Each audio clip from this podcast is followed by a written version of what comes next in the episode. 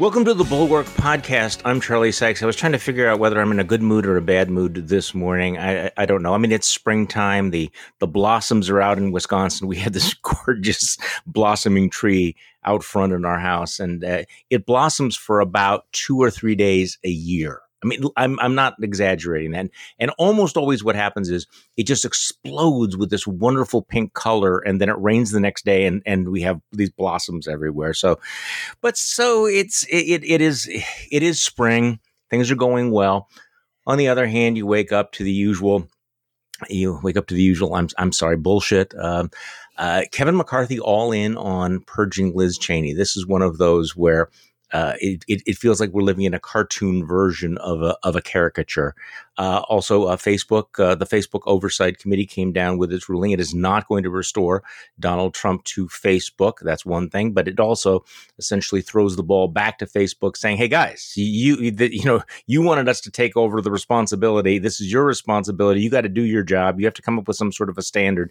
So, uh, what's interesting about that, of course, is that the Trump folks apparently took this decision very, very seriously. They they really, really want to get back on uh, Facebook. You may have seen that Fox News breathlessly reported that Donald Trump has launched his own uh, social media platform, which they describe as a place where he can, you know, allow followers, you know, to to share the president's post to Twitter and and Facebook, but it doesn't have any feature to allow users to reply or to engage with Trump in any way. So it, it's just a one way communication, which is known as a blog.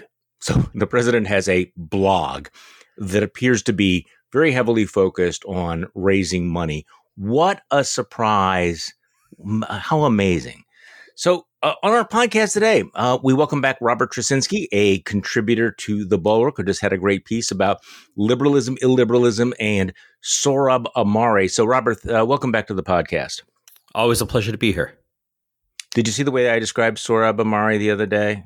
Um, now, I'll repeat like this. I, I this is kind of inside baseball, I suppose, because most people don't follow this. But he is the editorial page editor of the of the New York Post, and mm-hmm. I said that if there was actually a church of bad faith argumentation, Sohrab would be a cardinal. Yeah, um, I, I, did see that, and it really is the case that um, I, I feel almost regretful every time I engage with him. I mean, he's got a prominent platform. He's having a lot of influence on the direction of the conservative movement for the worse. And so I feel like you have to respond to him. But it, it's a lot like dealing with an internet troll or somebody on Twitter, you know, where – you, you almost feel like you're giving him oxygen and you know you're not going to get an honest response on a lot of stuff. Um, yeah. You know, the other reason I feel bad about engaging with him is, you know, given his history, I sort of feel like if I if I disagree with what he says, all I have to do is, is wait a couple of years and it'll all change. Right. He's gone from like se- secular Muslim to atheist to card carrying communist to blah blah blah blah blah. Well, he, he, and he was he was a, yeah he was know. a pretty straightforward sort of neoconservative. Somebody who's been passing around in 2017, which is not that long ago. Him writing a a piece about the alarming spread of illiberalism in Commentary magazine, and you know, so he's basically warning us about him. you know, four years ago, and now he has gone completely to the opposite side. It, it, so he's is he's kind of an ideological chameleon type, and which a lot of people have turned out to be, unfortunately.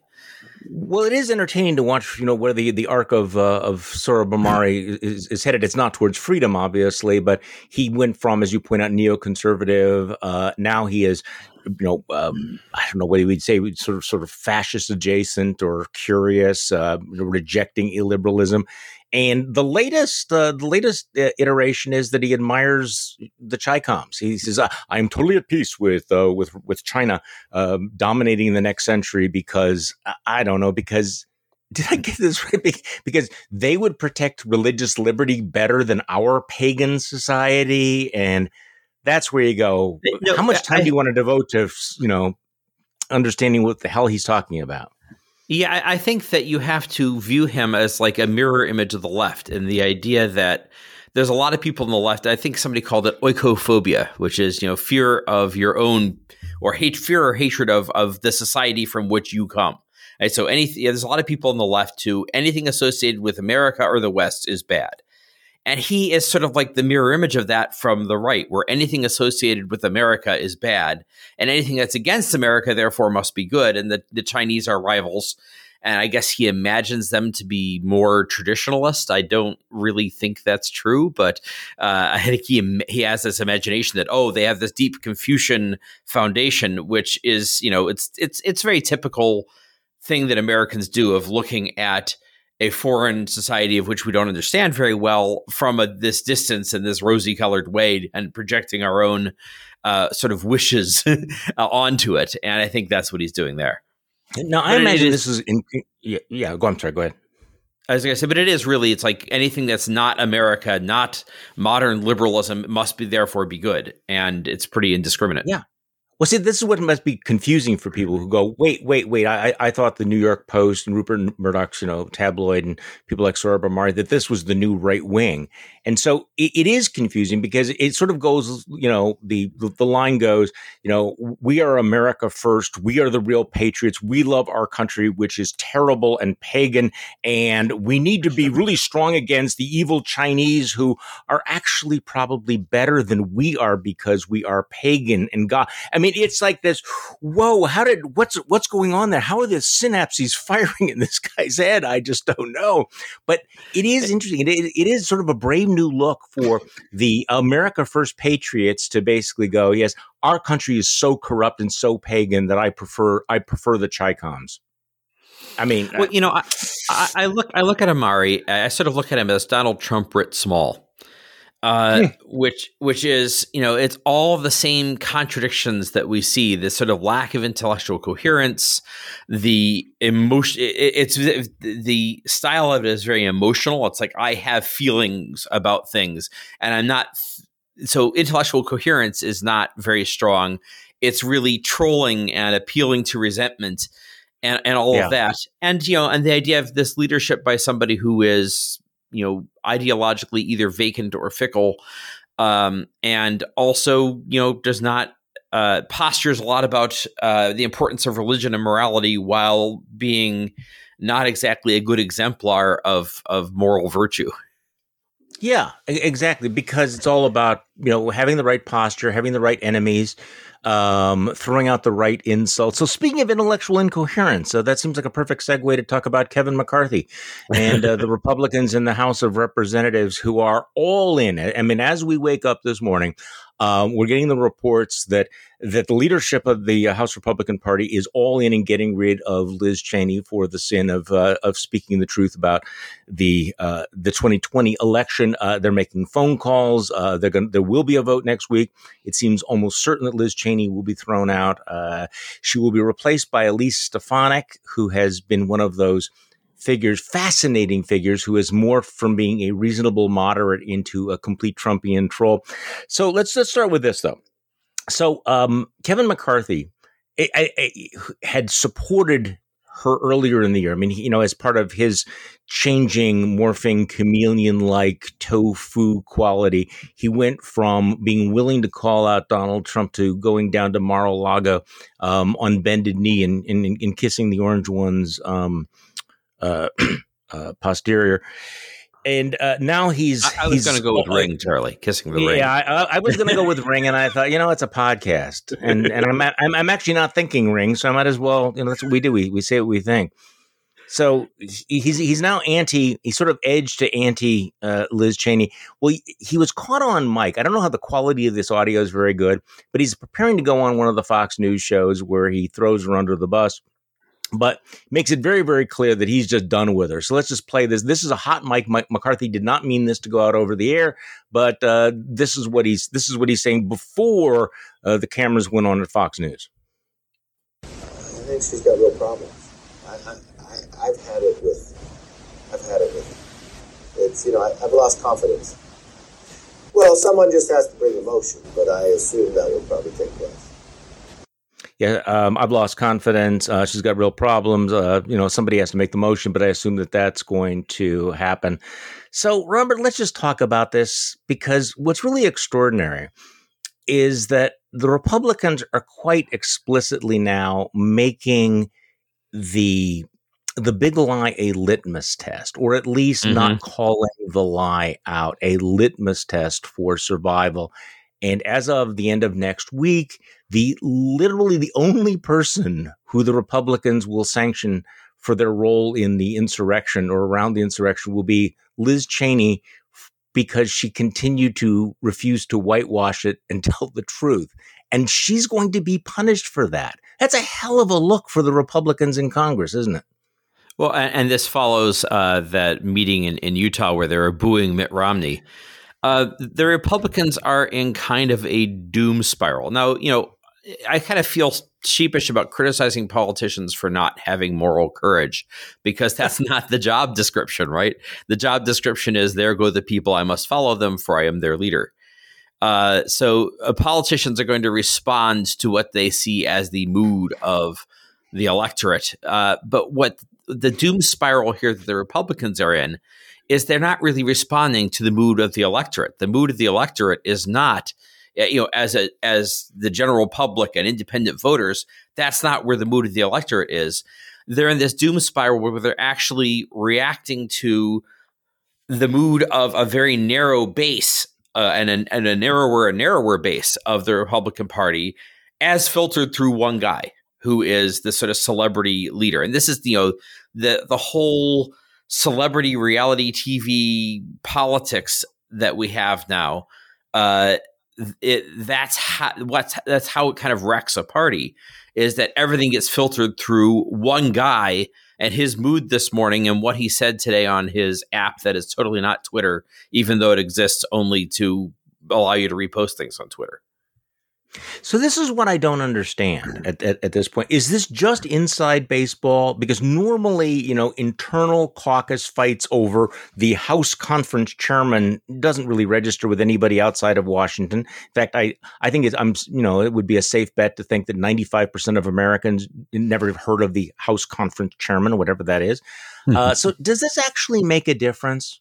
Uh, you know, is is it a doom spiral or is this just internal housekeeping that won't have any effect on the 2020 uh, midterms? Well, I, yeah, how much effect it has on the average voter is one question, um, but I think it has an effect on the party. It's sort of yes, it's an internal, it's sort of an inside baseball internal party thing, but what it means is it's a message to anybody who is a Republican who's thinking, who's running, who's thinking of running, anybody who's in Congress, this is what happens to you if you cross this line. Yeah. So I think the significance is it's one of these internal things, but it's helping to, I think you put it really well, create the big lie as a litmus test. The big lie being the stolen election uh, conspiracy theory. It creates that as a litmus test, and it creates loyalty to Trump as a litmus, as uh, once again as a litmus test. And so that's the effect that it has. And I think if it impacts the 2020 midterms, it might be in the other direction, which is, you know, making it harder for them to find and recruit and promote candidates that, you know, independent voters would actually want to vote for. What was interesting is that McCarthy, the way McCarthy is spinning this, he's saying that it's well, it's not because of her vote on uh, on on impeachment. We're, we're, kind of you know we we're past that. It's that she won't stop talking about it, and, and this seems to be the new the new argument that that that this is happening because she will not shut up. It's kind of the version of the look what you're making us do. Right, it's kind of right. like the all the all the guys, the abusers, like this is you know uh, you you know if you weren't so mouthy, this wouldn't be happening. Look what you're making us do to you. And this is kind of the rationale for the the anti anti Trumpers who have become I don't know you can come up with something better than this, but are they anti pro Cheney now? But you have Dan McLaughlin, you know, the baseball crank at National Review. If she can't move off this topic, as Mitch McConnell has, she needs to do that from the back benches, which is okay, this may be a threat to democracy. The president is lying. He continues to lie. It's a litmus test. But but you you need you need to not talk about this so much, which is ironic because Donald Trump's still sitting down there in Mar-a-Lago, and it's the only thing he talks about. He talks about it freaking all the, fr- the time. And so it's so, it's it, uh, speaking of I'm cognitive very, dissonance. I'm very familiar with this because I've been through this a number of times as being the guy who insists on saying, "Well, no, actually, you know, this this thing really happened, and this is the really the truth." And you know, when you get a when you get a, a movement or organization, um, I'm not going to go into the details of my history of this, but we get a movement or organization that really wants to coalesce around a new party line. And there's the one guy out there saying, you know, uh, just, you know, politely saying every yeah, time, wait, well, look, no. actually, you know, the, here's the problem with that. That guy becomes the problem. And he doesn't become the problem because he's obsessed with it and he won't stop mentioning it. He becomes the problem because he's, per, he's, he's gumming up the process of coalescing around the new party line. And you know exactly. And but this is politics. This is you know politics is about we have a party and you have to go along with the party.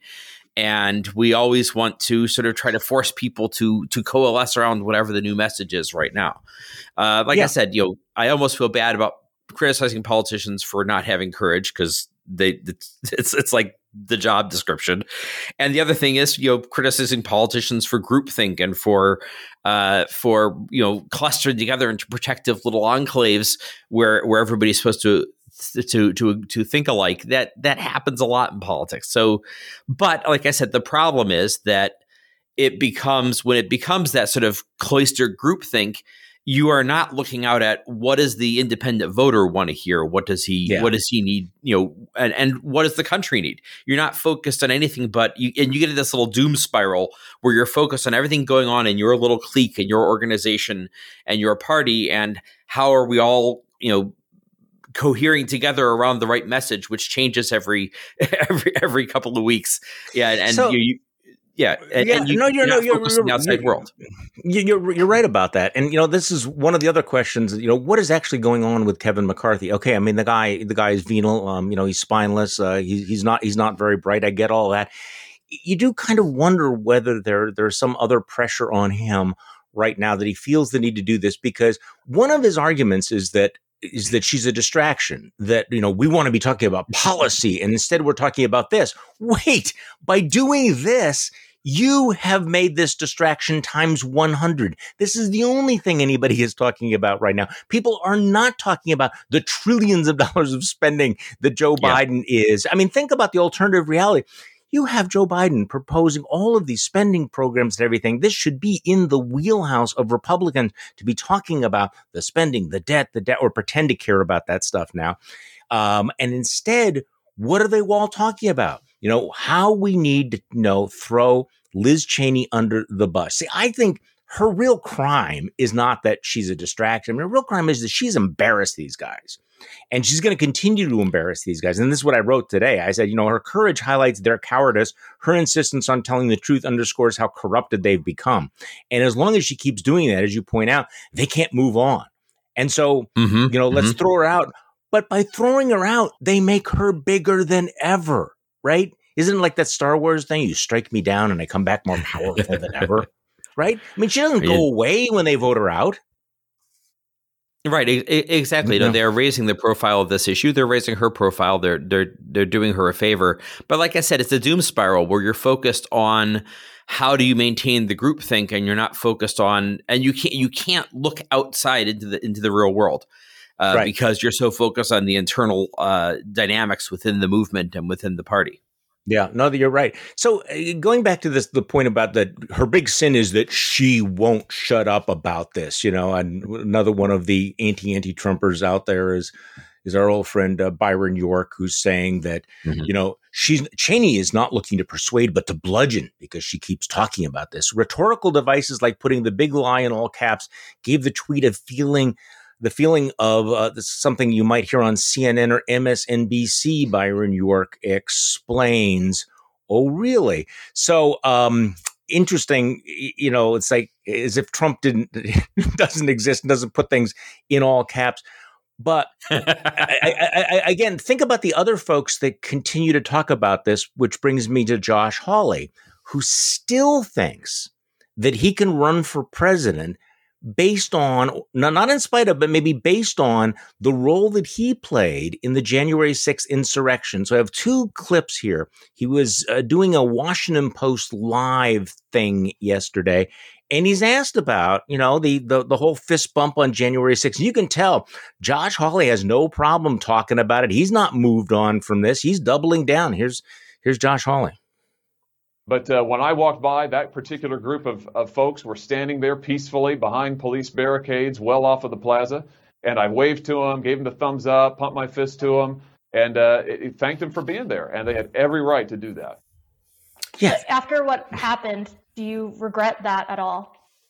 No, because I don't know which of those protesters, if any of them, those demonstrators, participated in the criminal riot. And I think it's a slur on the thousands and thousands, tens of thousands of people who came to the Capitol that day to demonstrate peacefully, to, to lump them in with the criminal rioters and say, oh, you're all basically the same. It's all just the same thing. So he, he's not moving off the topic, is he? well, at least he's saying criminal rioters, which is you know better than a lot of other people are doing, where they deny that anything really happened at the Capitol to begin with. But he's basically kind of retconning it, though. It's like, oh, oh yeah, the, well, and the, he's also the stop the steal. It's not the stop the steal. It's just there are these this this discrete group of bad people, and none of the rest of us who engaged in the big lie, who continue to undermine the legitimacy of this election, have any responsibility at all because we're just good, happy patriots. And just well, he, he's ignoring what here. He's ignoring why the people were there in D.C. that day, which was to protest against a, f- a free and fair election, uh, and to, to, to back a conspiracy theory about to back the big lie conspiracy theory. Yeah, yeah, exactly. And uh, here's here's my favorite clip. You, you can't really hear it all, but I, I just want I just want to play this because here's here's Josh Hawley, graduate of Yale Law School, um, going back to his mantra. And again, he's being questioned on this Zoom call thing from the Washington Post Live, where he'd gone. I, I don't know how long it was. I'm you know, uh, you know maybe an hour or hour and a half or whatever, um, where he's talking about it. And uh, he he go but he goes back to his uh, his favorite uh, his favorite meme. Let's play that. Don't try to censor, cancel, and silence me here. You raise the issue. So if you raise the issue, you've got to listen to the truth. And the truth is. She goes, Senator, we're hosting you here. He's like, you can't censor and silence me. Uh, Senator, um, we're hosting you here.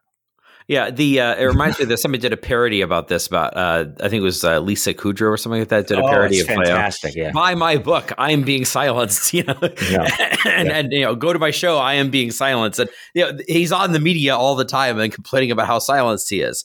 Um, so yeah, it's it's it's that shtick. But look, um, there's a reason he does this, which is that, and I think this is something worth looking at that the one popular issue Republicans still have. So I think their big problem is they're looking internally in their own caucus and how you have to have loyalty to Donald Trump and loyalty to these various litmus tests, and they're not looking out to the world. But if you looked out to the broader world, the one thing you would find as like the one real popular issue Republicans have left is cancel culture.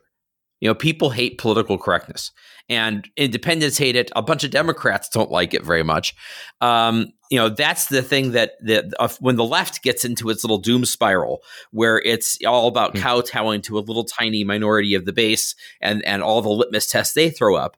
That's when they're you know that's when they're kowtowing to cancel culture.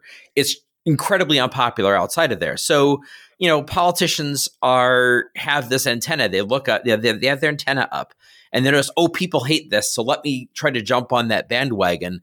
And the way you jump on the bandwagon is is by describing literally anything that you want to promote as being an example of that thing that people you know that, that people that that issue that's popular. So well, everything's going to be cancel culture now yeah, yeah. Well, it's also a way of being playing the victim card, which is mm-hmm. which you know gives you moral standing and then allows you to deflect any criticism of your behavior. So if you say something that's outrageous or irresponsible or untrue, um, any criticism can be uh, you know can be described as cancel culture. No, you know, holding you accountable for the things you say and the things you do is accountability, but you know, there's a long tradition of people saying, I am a victim. The other thing that he, he does that's very, I, I, I actually think it has been effective, and you've seen it on the right, is to say that they're not attacking me. They're coming for you. And this is why you need me to defend you. And that has just been internalized on the right to an extent that I find really remarkable. That they basically will say that, you know, the worse they behave, um, the stronger their defense is, and then they try to deflect it to say these people hate you. Have you have you noticed how often that that narrative is is out there on social media now? That that mm-hmm, the left mm-hmm. does, just doesn't just disagree with you; they hate you. They want to destroy you. which, if you wonder why people are so angry and fearful and divided, that kind of rhetoric feeds into that. Well, you know, and the thing is, I think there is something to it. Like I said, cancel culture is very unpopular. There is a wing of the left that has this very censorious attitude of, you know, your very existence offends me, and and uh, I'm going to create this endless series of litmus tests of how of what words you use and what phrases you use, and jump on you if you say something on social media. You put one word wrong, we're going to jump on you, and it, it is kind of random. Even uh, who do they attack and who they don't attack. So there, you know, that's a real thing that's out there. So it's, you know, it's sort of, you know, this is, I mean, this is a common thing in politics too. It's like you take, you find the worst people on the other side, and you, right. who, who are legitimately bad. They're really terrible people, and you take them and you say, okay, everything I'm doing is I'm I am the answer to I am the only answer to that, and you know that's it's it's it's what they would naturally do. But I think it also feeds into we're talking about talking about this sort of doom spiral where they're focused internally on this sort of you know shrinking core of, of hardcore people who are pro Trump, and not reaching out to the broader electorate. Well, I think uh, the flip side of that sort of shrinking yourself down into your core is that then you become increasingly feeling beleaguered. I mean, you think of it like yeah. a cult, right? Like David Koresh and the Branch Davidians, is that the more you become this this cult where everybody's gathered around the leader and has to believe these specific things, and the more restrictive it becomes, the more it also feeds into the idea that we, this small, tiny beleaguered group, are hated by everybody else, by the rest of the world, that we we're an antagonistic relationship with the rest of the world, and um, that you know those two things sort of go together. And it, it's part of the doom spiral right? Where yeah, no. the the the more you gather together into this little group, the more you feel antagonistic to the rest of the world. So the more you get, the tighter you go, and become even more antagonistic to the rest of the world. And it's it's a it's a vicious cycle that's hard to get out of. I think this may relate to this a little bit, um, and although it may sound like a, a digression, uh, so I wrote a piece for Politico magazine, um, which I'm not going to spend a lot of time on on the on the podcast today. An, an open letter to Paul Ryan saying um, this would be a good time for you to use your position on the Fox board to stand up for the things that you say mm-hmm. you're standing up for. This is not a First Amendment issue. I want to make it clear it's not cancel culture. This is a private company exercising editorial discretion, and uh, you know so much of the the so much of what's happening in American politics that you specifically have spoken out against the tribalization, the dishonesty, the poisoning of our democracy, etc., is coming from a company that you preside over. I, I, you know, look, I, I, I, think it's probably naive to think that Ryan is going to speak out. I'm really not under any illusions. On the other hand, know, uh, if if if you're ever going to step up and change your legacy, this would seem to be the moment right now. If not now, when? Um, but I mm-hmm. getting getting some of the uh, response that I'm also getting to my defense of Liz Cheney. I, you know, I wrote a piece saying, you know, Liz Cheney is really a profile in courage. I, I don't agree with her and everything, but I admire her her guts. And there's a strain of thought out there, and and you, I saw that you tweeted about it earlier today, which is uh, from from the left, which is. Uh, no, uh, you know, um, I don't feel sorry for for Liz Cheney um, because she built this, and therefore there's you know they're deaf to any appeal to conservatives to stand up. See, my position is at a moment like this, if somebody is willing to stand up for truth, they need to be supported and applauded. But there is a there's a class of thought out there that all people on the right are so evil, are so corrupt, have failed so much that we just don't need them. And and, and I think that you want to speak of a, a doom spiral to basically mm. condemn everyone, and so that to the extent that there are these anti, you know, anti-Trumpist voices or potential anti-Trumpist voices out there, it's like, yeah, we don't want to hear from you because you guys have always been racist, you've always been bigoted, you've always been corrupt. So we don't need Romney, we don't need, we don't need Ryan, we don't need any of you guys, we don't need McCain, we don't need Bush, and we don't need Cheney. You've seen that, right? Oh yeah, and and what you have to and they, they do it to Bush, they do it they do it to Bill Kristol. Uh, you know, Bill Kristol, you you built this. I'm like, really? Did he build Trumpism? I don't, I don't think so. But um, the you have to understand that that half the purpose or a large part of the purpose of Twitter is for people to feel superior to somebody else, right? Yeah. So, and and I've seen this with a bunch of other issues that that if you you know when if you come belatedly, if you come to accept the truth after the other person did, that makes you like even worse in their minds because you know when, if you if somebody else believes something is true and then you come to believe it's true also that raises you to a position of equality with them right? And the purpose of twitter is not for us to be on a position of equality. The purpose of twitter is for me to be morally superior and intellectually superior to you the other person whose job is to to be the target of my barbs and show how superior i am. So there's that sort of whole social media posturing sort of aspect to it that's going on. Uh, you know, we can't possibly admit that that somebody on the other side who we've designated as a bad guy has done something good because that might eh, puncture our illusion of complete moral superiority. But the other aspect of it um, is that how, in, in terms of how you got Trump, how how do you get Trump? A big part of the story is crying wolf right? So if Mitt Romney is a sexist and a racist and a big rich guy who doesn't care about the average person and you know, has contempt for the poor, if that's your view of Mitt Romney, right? Eventually, if you keep saying that sort of thing over and over again with Mitt Romney, with George W. Bush, with everybody else, people tune you out and stop listening to you. And then a guy comes along who actually is a sexist, who actually is a is racist, who actually uh, is a, a, a, pompous rich guy who has contempt for the poor. All the things you've been saying all along, he comes along and people won't listen to you because you've cried wolf too many times. So this is sort of their fallback from the crying wolf thing of saying, well, no, maybe Mitt Romney wasn't a wolf, but he made the wolf possible.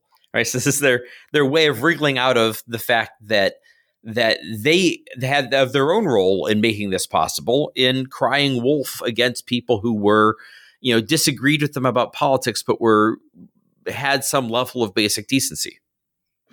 So robert i'm going to get huge blowback about what you just said there.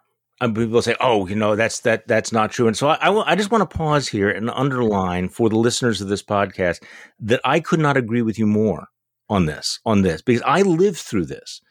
And uh, and I've tried to make this point um, that if for years and years and years, every Republican, every conservative is a racist, a sexist, a xenophobe, a fascist, if supporting school choice makes you a fascist, if supporting lower taxes makes you a fascist and a racist, if again all of the Bushes were uh, you know were, were racist, if you said that about McCain, if you said that about Romney, at a certain point, people shrug their shoulders and they roll their eyes and, and they say, yeah, you know what? You know, uh, what, what, whatever, because it's lost its, it, it's lost any power. And then when the real thing comes along and you go, wait, this guy is a racist, he's a sexist, and he's a fascist, the real thing, people go, yeah, yeah, yeah, we've heard that. And so that, that was one of the big problems for those of us on the right who, who saw that Donald Trump was in fact a real danger is that all of the language had been used and conservatives have been prepped to go, I'm not going to take any of that seriously. There's another uglier part of that as well, which is that if people are called racist, you know, for a variety of things, uh, you know, all all the time, at a certain point, not only they become numb, but they go, okay, you know, and I don't care, and maybe I should become a racist. You know what I'm saying there? I mean, you know, one right. of the things that's amazing to me has been the willingness of people on the right, and I'm not just talking about the Tucker Carlsons of the world, who are now embracing the rawest racial narratives. And it's like, wow, don't you understand how ugly this is? But it's the same sort of thing. There's been the numbs say, okay, well, you you you you said that when I supported this. So now that I'm playing around with replacement theory, um, yeah. or engaging in, in that sort of thing, or, or saying that that immigrants should go back to their own country and everything, you know, I'm being accused of something that, frankly, I've been accused of for the last 20 years. So maybe it's no big deal. Why not? Yeah, and I, I view that as a, I and I think you'd view it as well as a failure of character, because obviously you shouldn't allow your views to be dictated by what other people say, right? Correct. By just being against, you know, uh, doing it reactively and saying because you said this mean thing to me, therefore I'm going to go ahead and embrace this. You should set your own standards and stick to those and you know rejecting racist theories is a pretty clear and straightforward standard. And by the way the, the great replacement thing is is really a particularly nasty theory. Um, what it, it, you you you'll hear it. So for people who don't know this the white replacement theory is the idea that uh, the elites are deliberately bringing in black and brown people from across the world as immigrants in order to replace the white people as the citizens of the United States. Now, what they're actually and their their big sort of um, uh, thing that they're upset about is that I think the Immigration Act of 1965. Well, what that actually did is that prior to 1965, under you know during the era of Jim Crow, the immigration laws were overtly racist in terms of you know encourage uh, make, putting restrictions on immigration by non-white people. So what they're basically saying, and part of the dismantling of Jim Crow and segregation was the idea that okay, we're going to you know even out the quotas and uh, make you know re- uh, raise some of the caps that were meant to prevent uh, non-white people from immigrating. So what they're really complaining about is they're complaining about the dismantling of Jim Crow, uh, or part, at least you know one small part of it. Uh, so it is a really uh, ter- reprehensible theory, but you know it goes to the fact that we have these politics that's that's defined so tribally on both sides right? So the people, you know, on the left, there are people who refuse to admit that any Republican could ever do something good, um, unless he's dead. You know, the, the if you, there's an old old you know you know the old uh, trick of the only good Republican is a dead Republican that that that once you know Ronald Reagan dies and they can say good things about him after having defamed him for four decades. Um, so but you know everybody everybody on the, on the right must be bad and the left and the right has this idea of you know i'm going to define myself by owning the libs and anything therefore i'm against. Yeah that's pretty much what we've become. So let's talk about the facebook thing. I, I know i know there's a little bit of confusion on all this i don't know whether we'll agree on this or, or not. I'm actually not sure i'm going to agree with myself on all of this but uh, it, it is important to understand that there was no final decision here. It was actually kind of a punt that they made um, by saying that uh, you know Facebook's going to have to they're going to have to go back uh, you know and, and, come up with some sort of of a, of a standard. But they did say the I mean the ban's not permanent, and it, it, but but they did make the point um, that it, you know they're not going to reinstate uh, Trump because uh, he was putting out misinformation that may incite violence. So first of all, I mean, what's what's what's your gut sense about whether or not well, I mean, where do you come down on a, a private company like Facebook uh, banning the president of the United States? Oh, I'm totally in favor of the idea that a private company can ban somebody who is the most powerful and prominent uh, political figure in the country. I love that idea. Okay, so I want to just come up, you know, regardless of the merits of why they're doing it. I just love the idea that the CEO of Twitter or the CEO of Facebook can go to the president of the United States and say, "No, you're not on our platform. We hate you. Go away." I love the fact that they can get tell him basically to get lost, and that's America, man. That that is that's what the First Amendment is all about. You know, we're we are people who, uh, you know, the anybody on the street, you know, the, the guy driving a cab, uh, can can uh, can can tell can give the president of the United States a piece of his mind. Uh, that's that's what this country is about. So I I am totally in favor of the idea that a private company and they say, oh well, it's a powerful private company. Yeah, but you know you don't have to spend. Facebook is this tiny part of the world. Uh, you know, it's a it's a giant company, but in the scheme of things, it is not the only thing going on. There's lots of other places, like you said. Trump now has his own little blog that he can use to mm. communicate to his people. Um, so the idea that private companies can tell the, the president get lost is great. I also think they have an excellent point that uh, I, I, personally am grateful the fact that I don't have to, uh, you know, wake up every morning and find out, you know, what mayhem did the did this the president or ex president create, you know, this morning because he was up at three a.m. and got angry at somebody and typed in all caps. Uh, I'm I'm yeah. hugely personally grateful. You know, as, as somebody who covers politics, I'm personally grateful that this is not part of my day anymore. Um, so, and I, I think that you know the and and then finally, of course, you know the January 6th did radicalize me on this, which is that he did something so unforgivable and so dangerous to the foundations of our whole political system that it is kind of like an it's an unforgivable sin, right?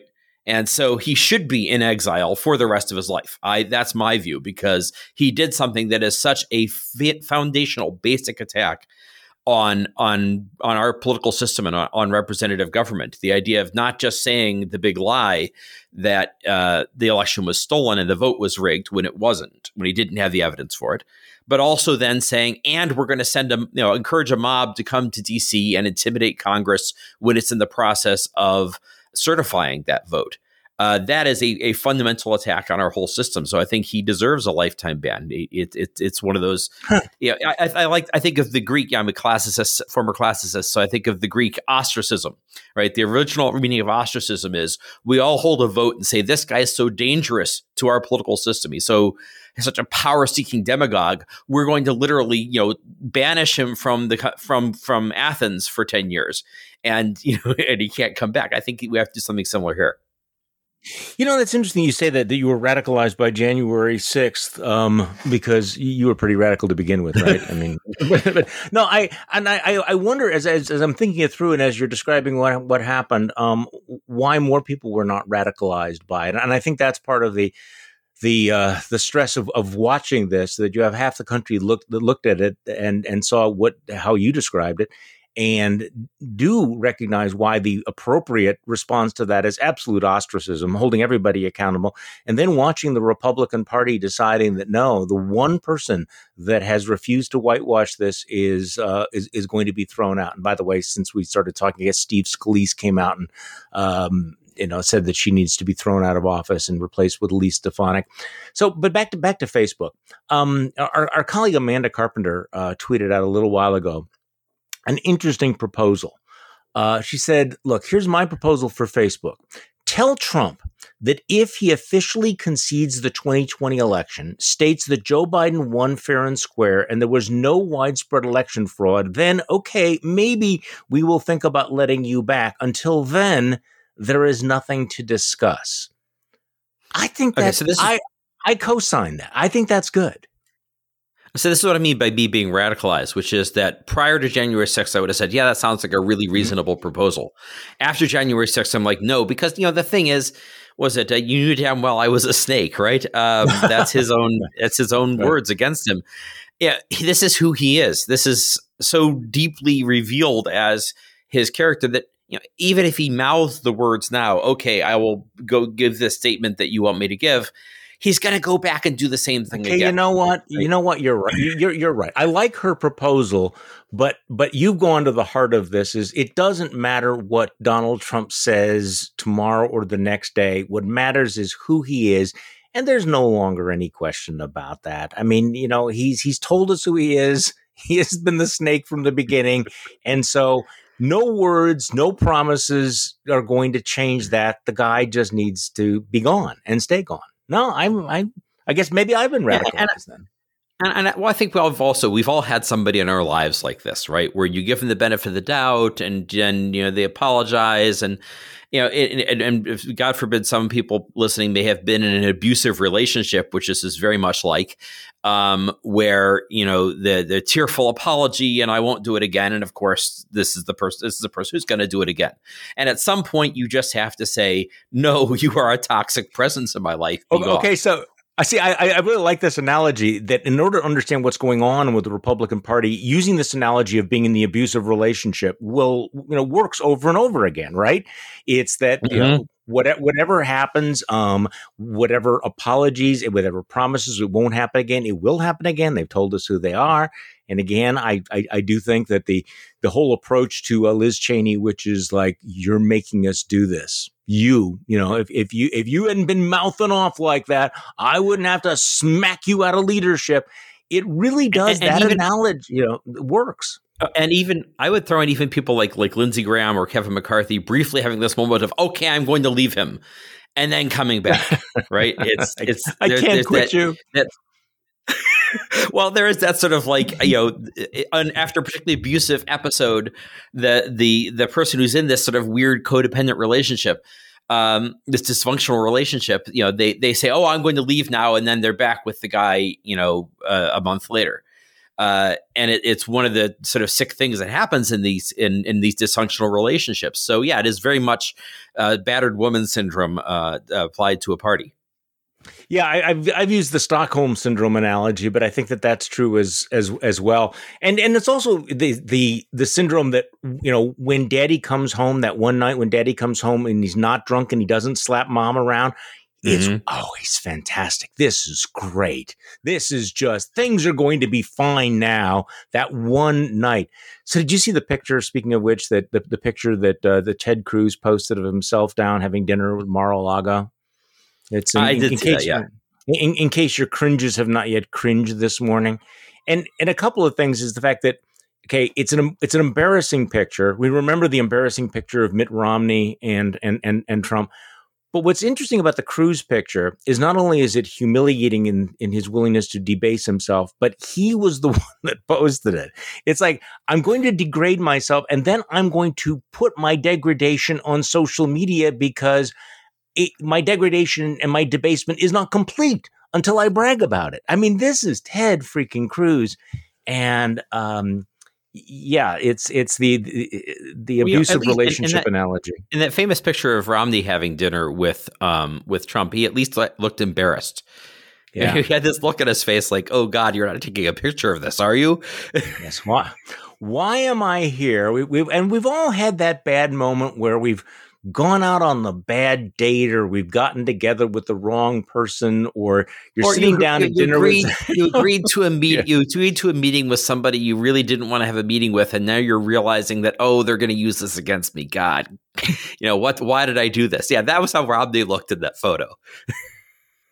No actually okay this is this this reminds me of of a dinner i had with with a guy and um, I sat down and I said, okay, you know what? Before we just start, um, I, I, think this is a good chance to say, you know, let let's let bygones be bygones. Let's let's let's start fresh here. And the fact that, you know, and and then the letter that you wrote, blah blah blah blah, um, about me or whatever, complaining, you know, I'm just, you know, let, let's just forget it, okay? And so, right, it was going to be okay. And then we hadn't even started, you know, eating yet. And he says, "What letter? I never wrote any letter." And I said, "Okay, I'm, I'm willing to let this go, but you wrote this letter and I've seen the letter. No, no, no, no. I never wrote it. It never happened. And then I realized I'm going to have to sit here have dinner with this guy and he's looking right at me and he's just lying straight at me. And it's like, how long is this going to be? you know? And it, it, felt forever. In fact, I feel, I still feel like I'm at that dinner, you know? We all, and I'm not, gonna, thank God I didn't have to post that to social media. Robert Tracinski, thank you so much for joining me today and going over all of this stuff on a, on an interesting moment in the, in the abusive relationship known as the uh, GOP. Oh, it, I would say it's my pleasure, but it's not a very pleasant subject to discuss. But it's always fun uh, chatting with you, Charlie. And thank you all for listening to today's Bulwark podcast. I'm Charlie Sykes. We'll be back tomorrow, and we'll do this all over again.